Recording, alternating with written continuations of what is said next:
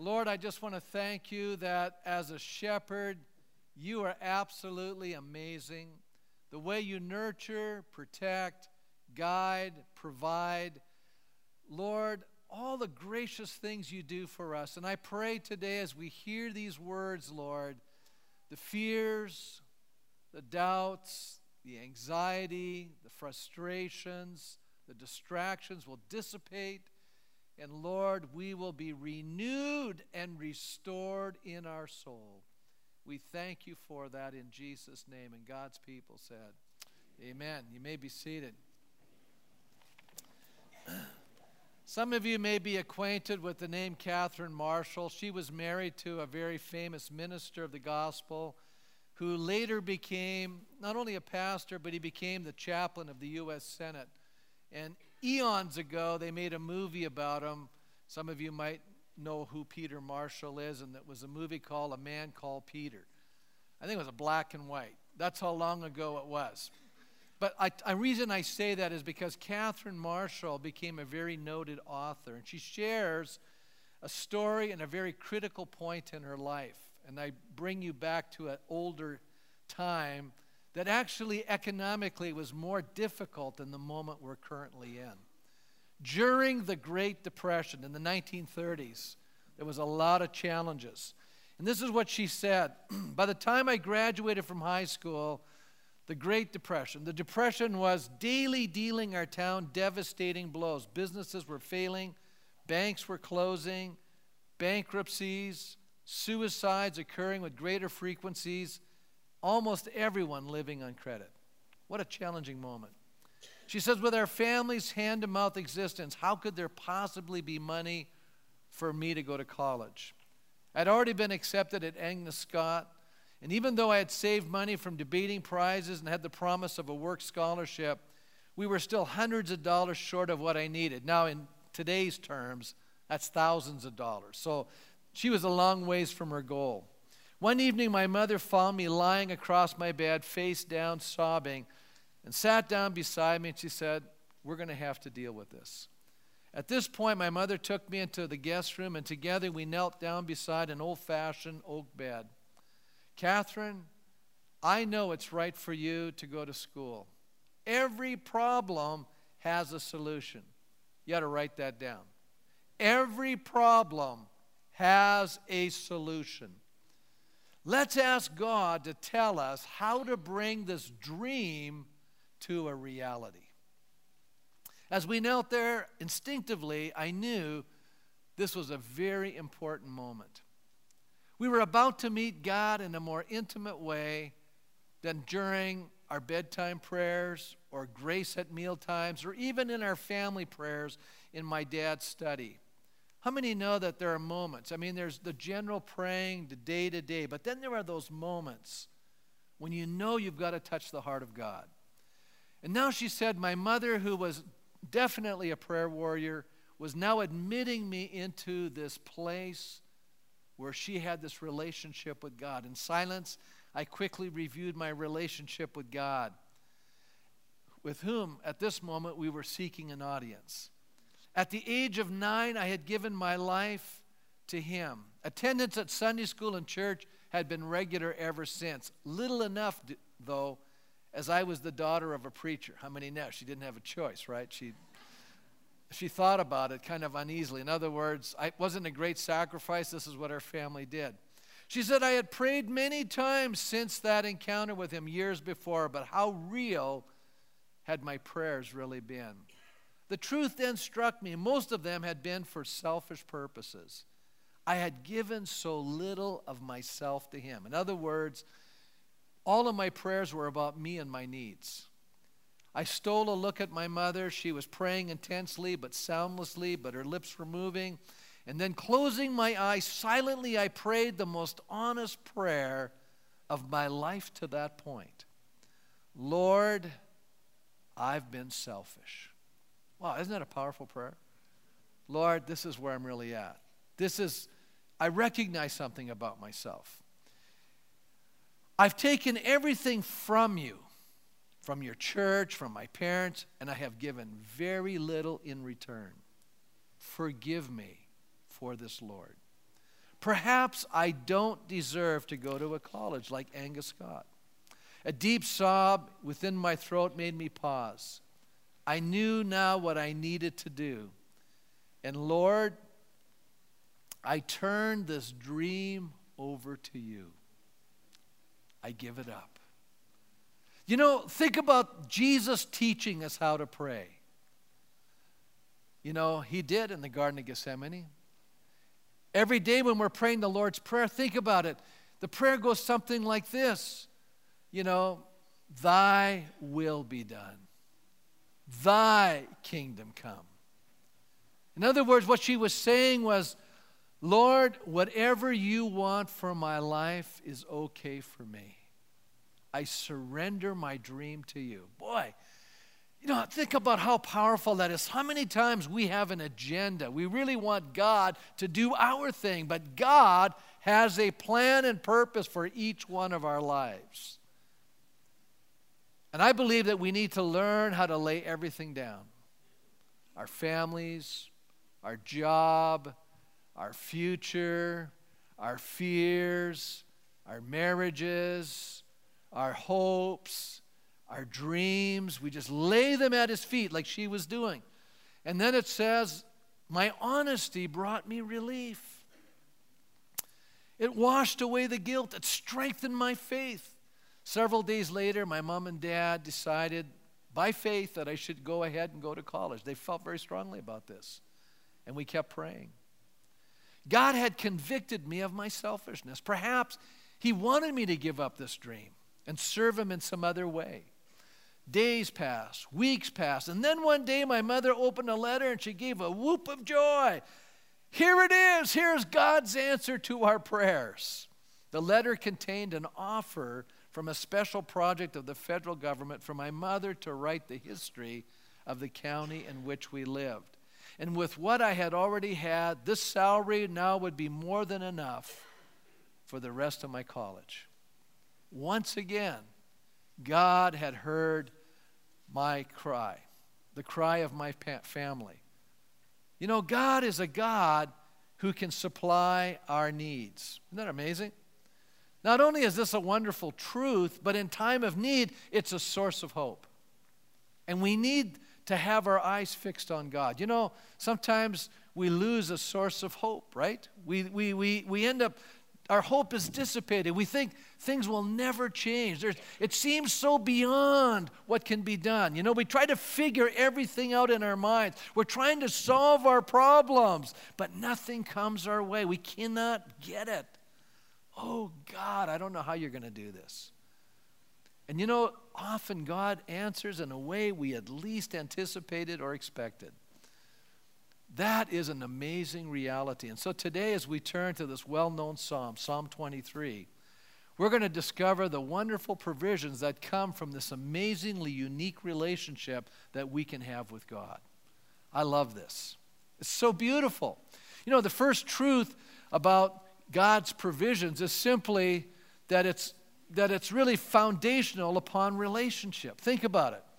I know that God provides for every living creature. I know that it rains on the just and the unjust, and the sun shines on the just and the unjust. I know God is taking care of every person on the planet.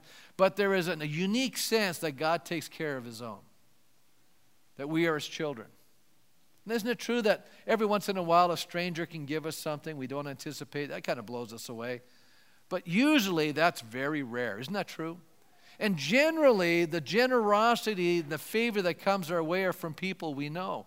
And then ultimately, though, if we're children, we find that most of our provision comes from our own family. We don't think about it, but our parents are usually the great providers that God uses to help us in our lives. So it's, I think it's rare to receive from strangers. Listen to what this giving comes from it comes out of relationship. I think the same is true in the kingdom of God. Listen to verse 1. It says, The Lord is my shepherd, I shall not want. Another translation says, I will have no lack. There's a sense that God is making, giving us an understanding of what happens when we're in this kind of relationship. Psalm 23 is actually a metaphor. It's actually a description of our relationship with God. And David, who probably wrote this psalm, grew up as a shepherd kid, right? He was a shepherd boy before he ever became the king. I'm sure he's probably writing now in adulthood, but he reflected back. Remember when David was about to fight Goliath, that amazing story? And he went to King Saul and he said, I can do this. Why can you do this, David?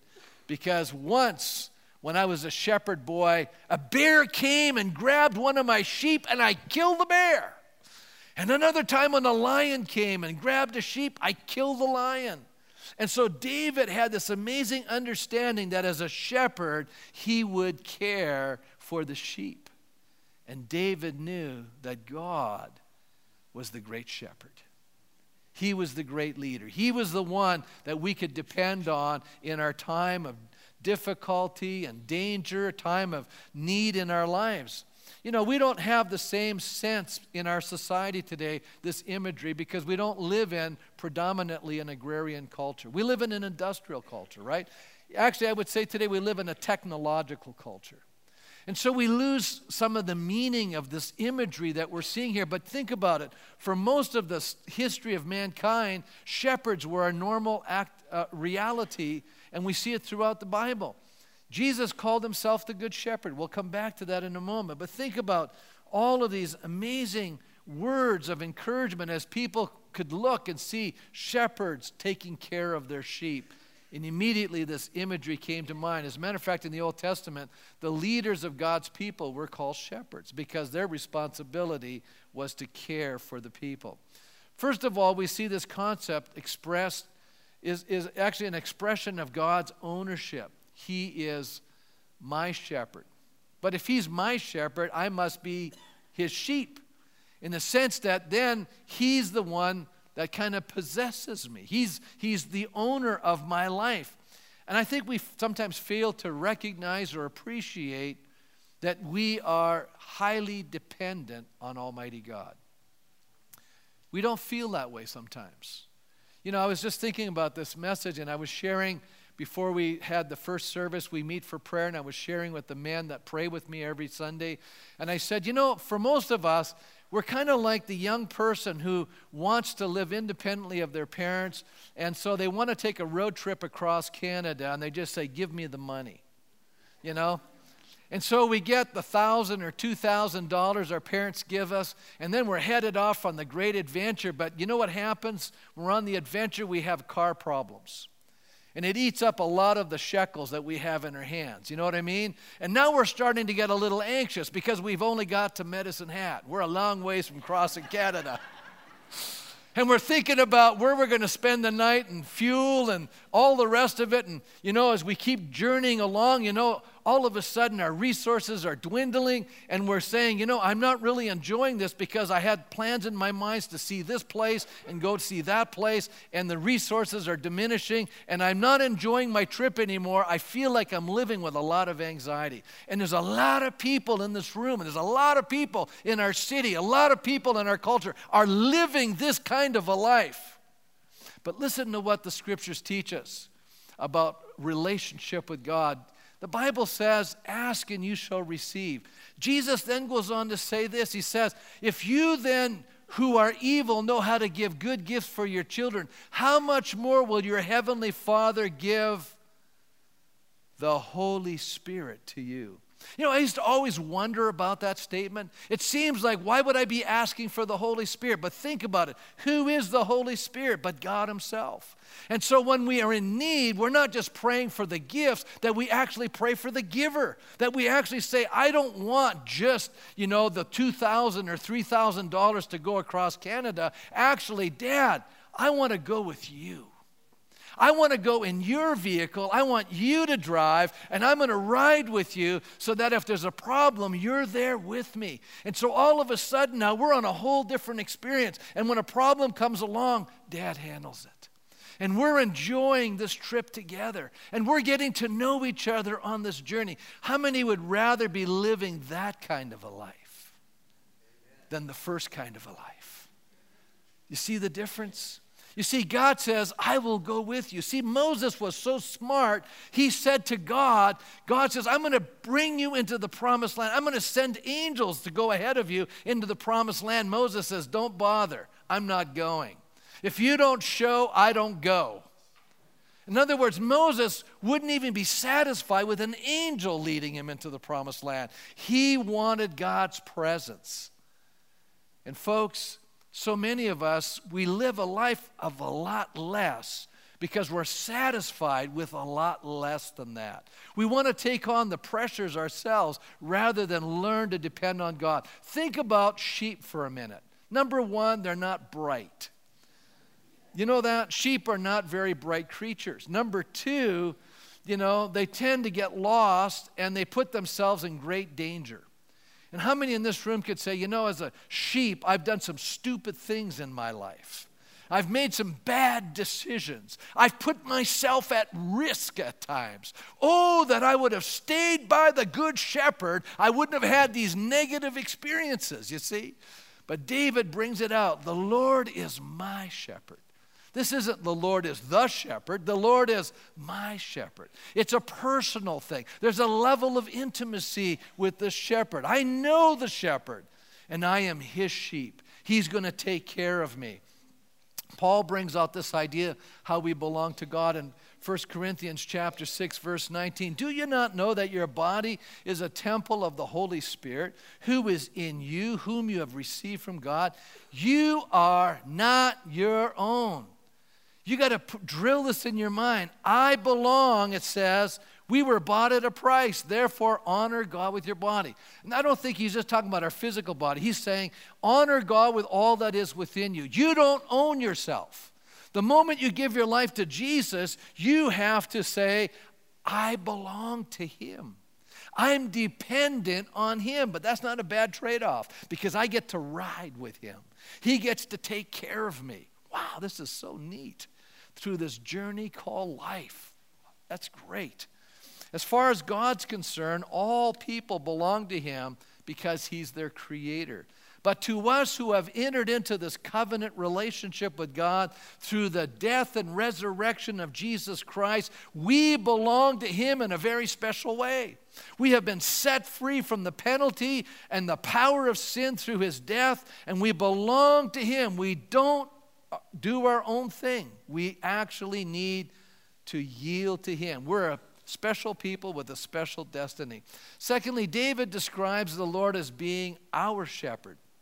As already said, sheep are very defenseless. They're gentle, generally speaking, but they can butt heads and cause problems amongst themselves. We never have that experience as human beings, right? they're absolutely dependent on the gracious care of the shepherd. David knew that the welfare of the sheep was dependent on who this shepherd is. Some shepherds of sheep are very poor, others are great. Uh, you know, Phillip Keller, in his insightful book on the Psalms, points out an experience he had as a shepherd. He was a shepherd. And so he saw his neighbor and he said, You know, that guy should have never been a shepherd because he always neglected his sheep. And what happened is these poor sheep were drinking from dirty mud puddles. They were picking up parasites and other various diseases. Their wool was shabby. And then you could see them on the other side of the field. You know, they had a fence and they were eating over that brown grass. And his sheep were on the nice side and he led them to the green grass there near the gentle flowing brook. You know, this isn't just about physical sheep, this is about people. And a lot of people today, you know, that's how they live. They're, they're, they're at the end of themselves.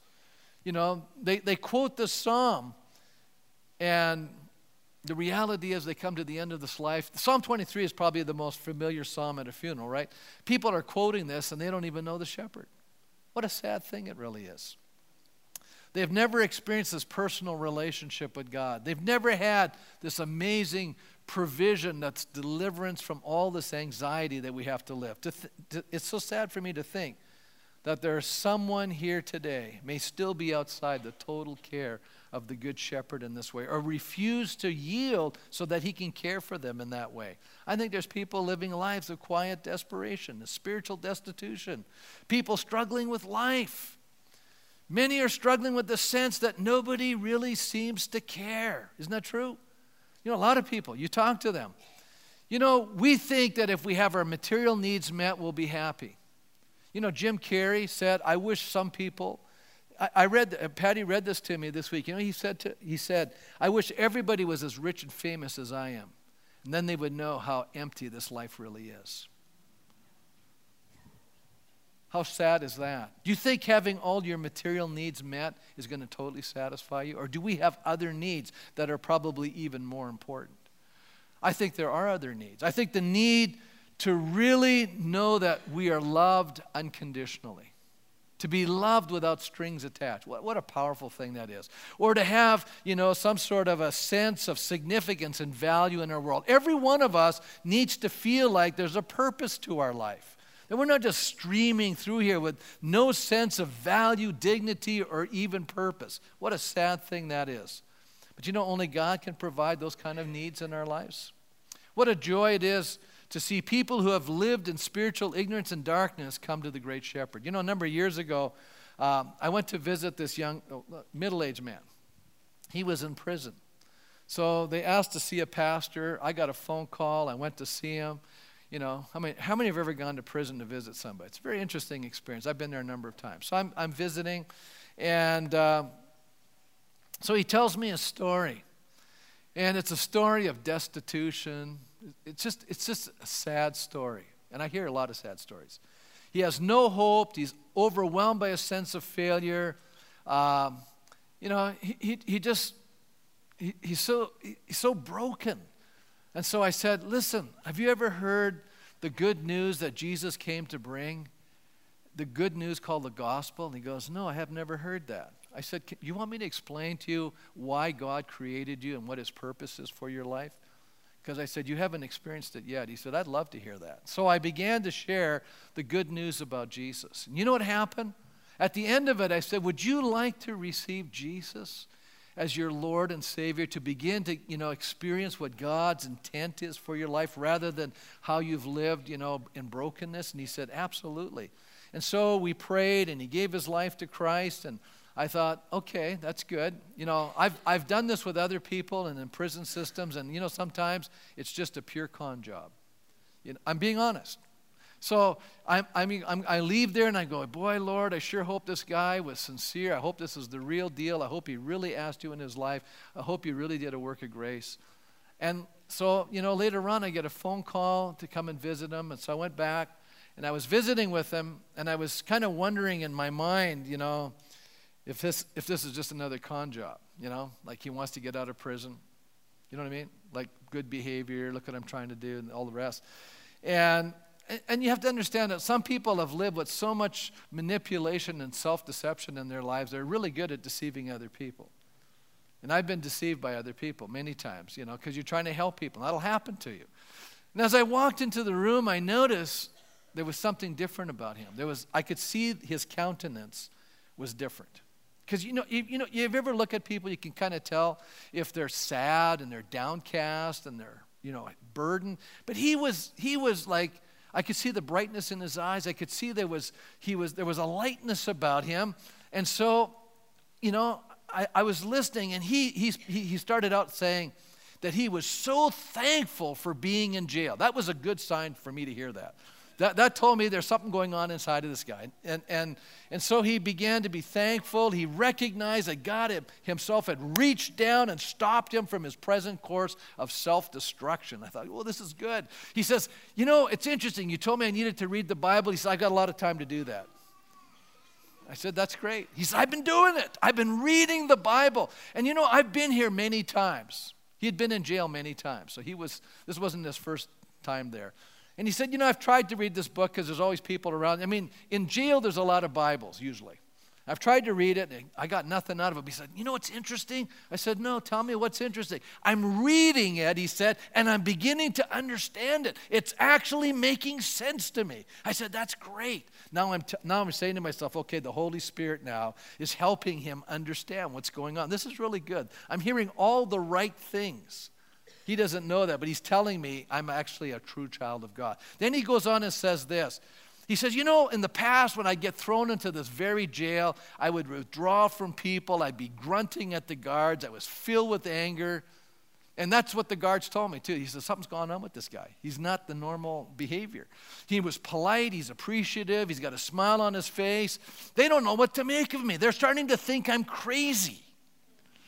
You know, going, okay, that's good. There's some change in his life happening. And then he said, I told them I've come out of darkness and they don't understand, but now I do. It doesn't bother me. They make fun of me because I understand where they're at because I was there. But he said, It doesn't matter anymore. I am so happy. He just wanted to thank me for coming and bringing the good news to Jesus to him. Wow. Isn't that amazing? Isn't that, isn't that encouraging? what Jesus can do and how he can change a person's life. It can change our whole emotional makeup. Let me move on here the second thing. It's not just the relationship. Now that we're connected to, to our Lord like that, look what happens. The relationship that the, that the provisions now begin to flow, the riches that flow out of this relationship. Now, I think we got to take a, a moment here to unpack some things because we get a little confused. Here's how, you know, sometimes as Christians, we really want to sell the gospel to people. Excuse me. So we tell them, when you get, when you come to Jesus, all your problems will go away. I never tell people that because that's not quite true. Though some of the problems that you have will go away. You know, the guilt, the shame, all of the brokenness, that kind of nonsense starts getting fixed. You get a whole different set of problems. Here's the different set. Now that you're a Christian, the devil, Satan, and his demonic forces who have never bugged you because you were dead in trespasses and sins, now all of a sudden you have a new adversary. So you have the spiritual, eh, you know, battle that starts happening in your life. And you know, before you could just, you know, do those things and it wouldn't even bother you. Now you're doing some things and it's starting to bug you. It's called conviction. It's really getting to you. You just can't keep doing some of the things you were once doing. You're now a new person in Christ. The other thing that happens is, and people will say this, you know, wow, when you become a Christian, God will meet all of your needs. I said, yeah, that's true, but sometimes we lock into the material side of it. Can I just point out something? In the Old Testament, they did talk about, you know, things on a material level. What did God promise his covenant people? The land. He promised them a land flowing with milk and honey. He told them if they would obey, he would bless them with material provisions. How many Christians today, that's what we latch on to because we want material provisions. But let me say something. That's only a small part of it, and that's not the focal point of it. And there are moments sometimes we struggle with material provisions. You know what? The New Testament emphasizes something a little different. Let me just show it to you here in Ephesians chapter 1 and verse 3. It says, Praise be to the God and Father of our Lord Jesus Christ, who has blessed us in the heavenly realms. By the way, where is the heavenly realms? Most of us think, well, that's in heaven, Pastor. No, no, no, no. That's in the kingdom of God. We are, if you're a child of God, you are in a new kingdom. You are, you are in the heavenly realms right now. That's interesting, isn't it? He has blessed you in these heavenly realms with every spiritual blessing in Christ. And then he enumerates them. You're loved by God, you're in God's family, you know, you're adopted, that's the kind of blessing. So, how many go, you know, I may not have a million dollars, but I don't need a million dollars because I'm riding in the Father's car. Remember, I'm going across the country. I'm taking this journey through life with God. Why do I need as much as other people need? I've got God. You got to recalibrate your thinking a little bit. See, if you're on your own, I could appreciate you might need to have the lotto. But if you've got God, you don't need the lotto. You've got God. God is better than the lotto. Because remember what Jim Carrey just told us. I wish you guys were all rich and famous. Then you would find out that that's not what makes a person happy. See, there's other needs in our life that are far greater, and we don't always realize that. We don't really know the deepest needs of our, of our lives. And yet we see people pursuing all of these things, what? In order to satisfy their soul. And yet the remaining verses of the psalm reveal to us these amazing provisions to our well being. And the first provision is found in verse 2. It says, He makes me to lie down in green pastures. Now, if you're a sheep, lying down speaks of rest. Lying down in green pastures speaks of provision for hunger, right? And you know, Jesus says something very fascinating in the Beatitudes in Matthew chapter 5. He said, Blessed are those who are hungry and thirsting hungering and thirsting after righteousness. How many think that's a little bit of a dichotomy? The person who's hungering and thirsting is the person that's satisfied. But you got to hunger and thirst after the right thing. Too many people in our culture are hungering and thirsting after the wrong thing, and that's why they can't be satisfied. But when you and I are hungering and thirsting after what's right, this relationship with God, then you and I will find real satisfaction in our souls. Wow. As a matter of fact, uh, sometimes in his wisdom, Jesus has to make us lie down. How many have ever had that experience? You know, because we're always going. This is a frantic, anxious producing culture. I watch people, they have their cell phones and they're always hitting buttons. You know, there's games on, there's texting, there's all kinds of action, and they're and they're just, you know, there's this frantic energy that's going on all the time. And there's really no rest. We're just wired right up. And then Jesus does something in our lives and he takes a bunch of stuff out of our lives so we can stop and get off the merry-go-round. You know what I'm talking about? He'll make you stop, you know, and so that you and I can have the opportunity to refocus our lives on Him and find true satisfaction. Because you know, this other stuff is, it's like the false stuff. It satisfies for the moment, but then it just creates deeper hunger for more. And you know what? that's why we have to have extreme sports now. We're not, we're not satisfied just with sports. It's got to be extreme sports. We got to do everything to the extreme because you know what? We can't, we, it's never enough. It's never enough in our lives. We're just not satisfied. And that's because we're pursuing the wrong stuff. That's why. You know, one of my trips to India, I was in Delhi. I think I've told the story a couple of times before, but for most of you, you probably haven't heard it. Some of you, you forgot, so I'll tell it anyways. And we're driving through Delhi, and I see this red light, and you know, I'm looking at it, and there's an English word written in the middle of the red light.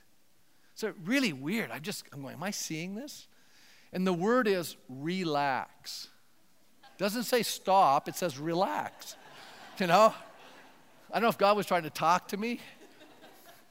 So I'm looking at this red light, and all of a sudden the car next to us just goes right on through the red light. So I say there, some of my traveling buddies, I say, he's not relaxed. and then the thought occurs to me you know what? When we don't relax, what happens is, you know, which re- really means we don't, we're not really trusting God and resting in what God's going to do. We're actually endangering ourselves and others. Isn't that true? I, I don't know about you. I get worked up once in a while. Some of you probably have, you know, some of you type B people, you're so laid back, we have to check to make sure you're still breathing. you know, I sometimes envy your personality. I wish I had a little bit of that rub off on me. I'm type A, which means like, you know, phonetic, high energy, can't stop. You know, that's why I know about all this stuff. You know, I have to hear that thing that says relax, you know. It's anybody else have a problem with relaxing? Oh, we got a few honest people. Thank you. I just don't feel so alone now. But, you know, God's trying to speak to us today. He's saying, look, it's about trusting me. And, you know, it's not going to always work out the way we think it ought to. Who cares if it doesn't work out the way I want it to? You know, I'm more concerned about is it working out the way God wants it to? And a lot of times when we're hung up and, you know, we're uptight about what's going on, sometimes what we're doing is alienating and affecting people and, right? We can be hurting people. We, we're, we are endangering others and ourselves. The guy that went through the red light, he was a danger not only to himself, but to all the people around. You know, he could have had a disaster. I've seen two people killed in India already, so by traffic accidents. So I already know how crazy that driving is. And I'm going, this is dangerous stuff. Pastures speak of a place where sheep are not only resting, but they're being fed. Wow, their needs are being met. So God now utilizes His word as our daily bread. That's what's going to nourish your soul, is the Word of God. You know, God utilizes the challenges of life in such a way that He's forcing us to turn to the Word of God to sustain us through the challenge. You know, so if you're not in the Word of God, I'm going to tell you, you're at a huge disadvantage because you're trying to operate without God's great resource to help you through that challenge.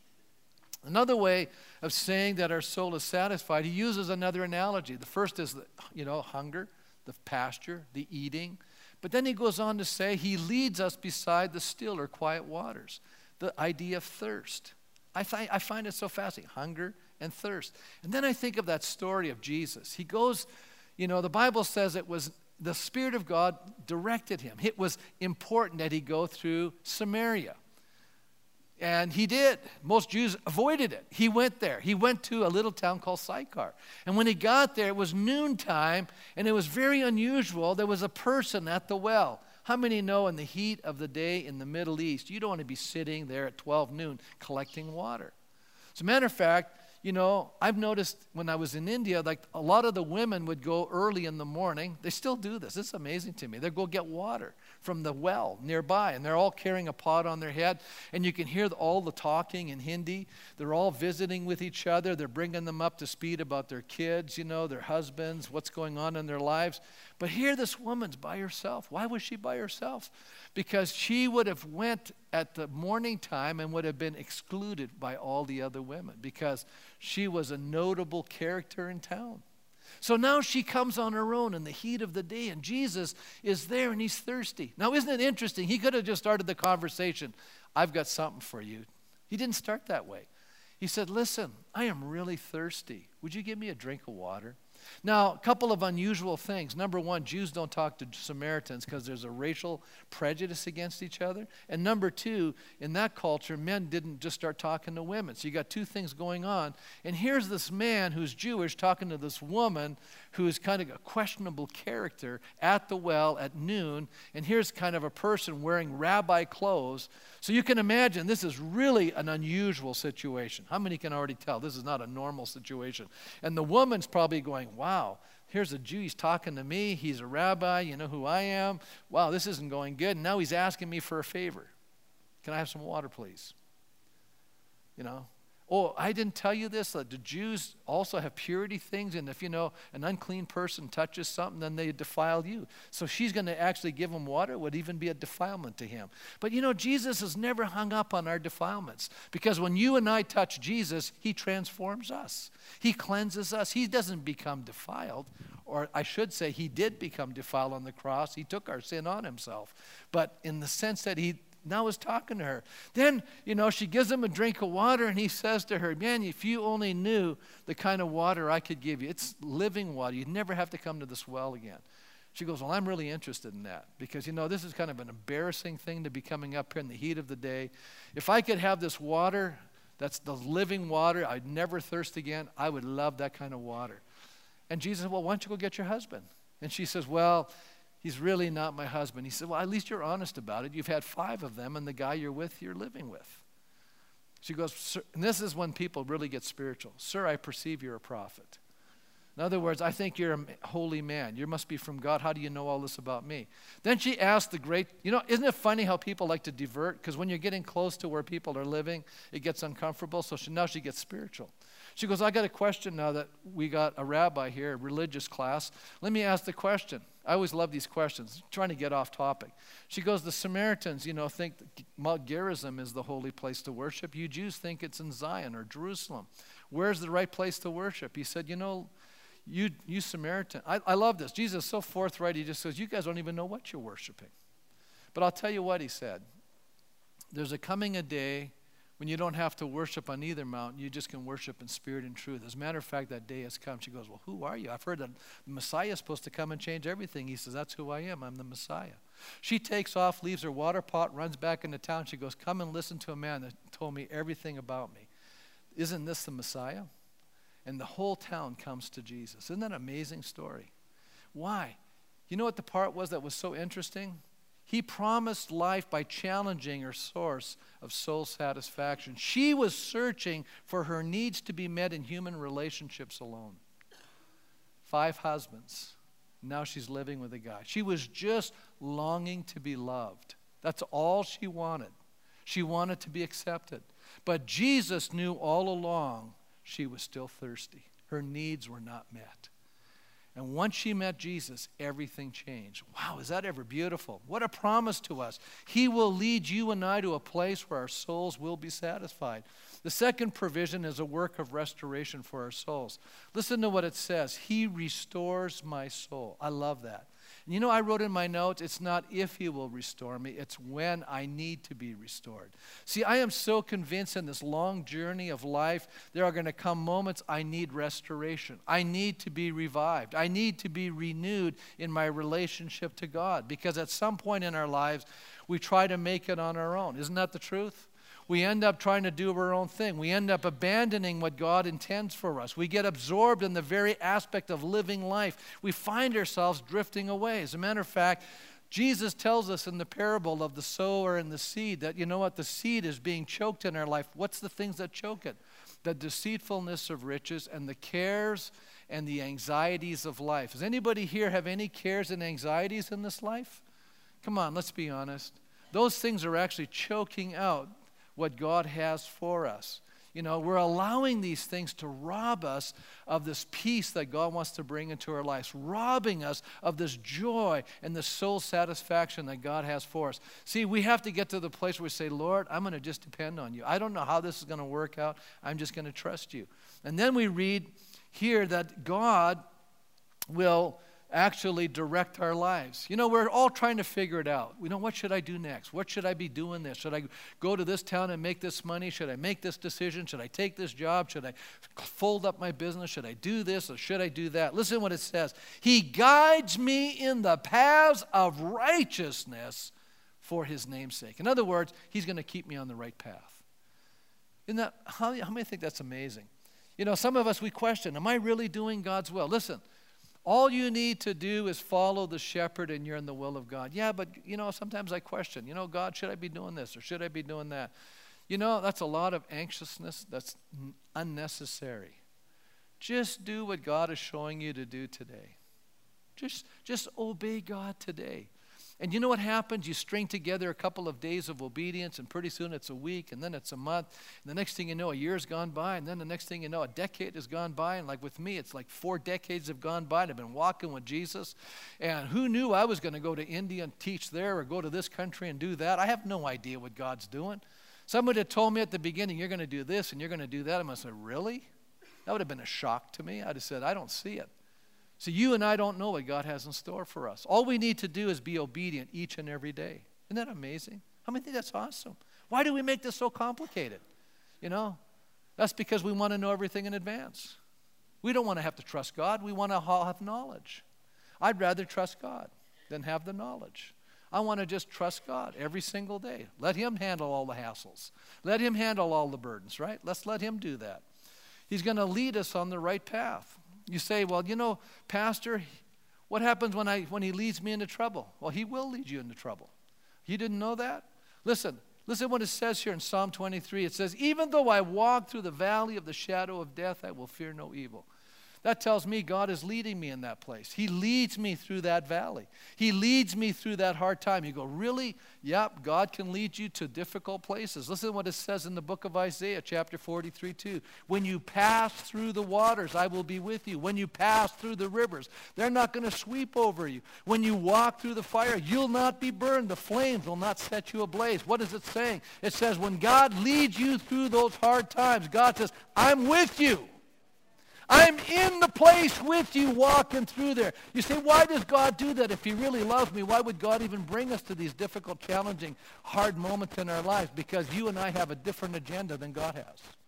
See, God has an agenda to make you like himself. He's trying to conform you into the image of Christ, and he's going to do all kinds of things to get you to do there to go through these things to become like him. Think of Joseph in the Old Testament. How many know he had a dream when he was 17 years old? He was going to be a leader. Yay, he told his brothers. They're all going to bow down to him. That, that didn't impress them. They ended up selling him down the river, right? He ended up in Egypt. And when he got into Egypt, he said, God, how come you, you know, cast me away from my family? Now I'm in Egypt. What am I supposed to do here? And he gets a job as a slave, right? Because he is a slave. And then his master's wife falsely accuses him, and he gets thrown into prison. How many go, Joseph, are you being led of God? Joseph would have said, no, I've been forgotten by God. Come on now. How many in this room, when you're through a hard time, you're saying, God, where are you? You're saying, I've been forgotten by God. You think God forgot Joseph? Or was God directing his steps right into that prison house because God was sending a butler and a baker into that house? And they had a dream, and Joseph interpreted that dream. Remember that? And the butler got restored, and Joseph said, hey, when you're restored, remember me. But the Bible said, but he forgot. Because God wasn't done working on Joseph. God wasn't done refining Joseph. And then a day came when Pharaoh had a dream and he couldn't get an answer to that dream. And the butler goes, oh, yes, I forgot. Oh, there was a little Hebrew kid in there, and he was able to peel off my dream just right down to the letter. And then the baker who tried to kill you, you hung him. He knew all of this stuff. But Pharaoh said, bring him in. I need to hear what he's got to say. And we all know the story. He became the prime minister of Egypt. And why did he become the prime minister of Egypt? So he could be the big man around the house? No, because at the end, Joseph says this in Genesis chapter 50. He said, you guys sold me down the river, brothers. You meant it for evil, but God used it for good. God was directing my steps because God was with me. When you read Genesis chapter 39, it says, and the Lord was with Joseph. And the Lord was with Joseph. And I want to declare to you today that God is with you. And no matter what situation you're in, when he is your shepherd and you are his sheep, he is with you. Wow. I like that. Thy rod and thy staff, they comfort us. The staff speaks of the tool that's used to lead the sheep. And you know how God leads us? We're led by the Spirit. The staff is really a, a, symbol of the Holy Spirit. God's Spirit is leading us. When we walk in the Spirit, God is directing our lives. And then, you know, it says here, uh, the Holy Spirit is actually the paraclete. John tells us that. That means he's another comfort. He's the one that comes alongside of us. He is with us through all of these things. And then we find out the rod, which is God's Word. It speaks of God's word. What does God's word do? It protects us. How does it do that, Pastor? Well, you know what? We have a weapon that God has given us, the word of God. And the enemy comes against us.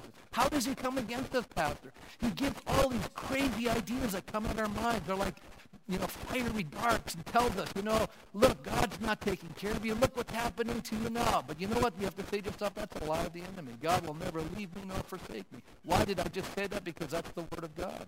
I know that. Listen to what Paul says here in 2 Corinthians 10. He says, the weapons we fight with are not the weapons of the world. On the contrary, they have divine power to demolish strongholds. What strongholds? We demolish arguments and every pretension that sets itself up against the knowledge of God, and we take captive every thought to make it obedient to Christ. In other words, what he's saying is anything that's not the truth, I take captive. And I say, this is what the Bible says about that. You see, when Jesus was tempted in the wilderness, what did he do? He quoted the scripture. He knew the Word of God. Isn't that powerful? Very powerful. But I'm going to close. I'm running even out of more time than I did in first service. I'm going to stand. We could keep on going through this song. I love this song. There's so much inside of this song. But let me just stop here and I'm going to just make three brief little concluding points. First of all, here's number one. Since the Lord is our shepherd, we shall not what? We shall not want. We shall not be discontented. We have no lack. If God for us, what's the next part go? If God is for us, if God is for us, do you believe that? Okay. If God is my shepherd, I shall not I have no lack. I have a lack for nothing. God will take care of me. He will take care of me. Point number two. Because the Lord is our shepherd, we have no fear. I will fear no evil. No want, no fear. No want, no fear. If the Lord is my shepherd, I shall not want nor fear. I'm going to go, thank you, Lord. Isn't that a big problem? Want to fear. We're so hung up on these things. Right? Not now. Isn't that true? Absolutely. I love this song. I mean, I'm starting to like this song. It's making more sense all the time. Listen to this. I love how this poet is. It says here, Surely and